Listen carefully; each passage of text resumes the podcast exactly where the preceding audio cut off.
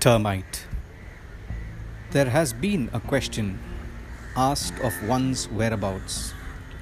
If I ever existed, if I ever spoke.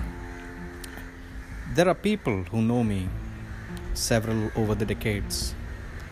They have come home, so their grandchildren. There is not much time left. I must seek the lost. The proof of my existence is now in the journey. There, in the end, proving unquestionably who I am to myself, with no takers in the state.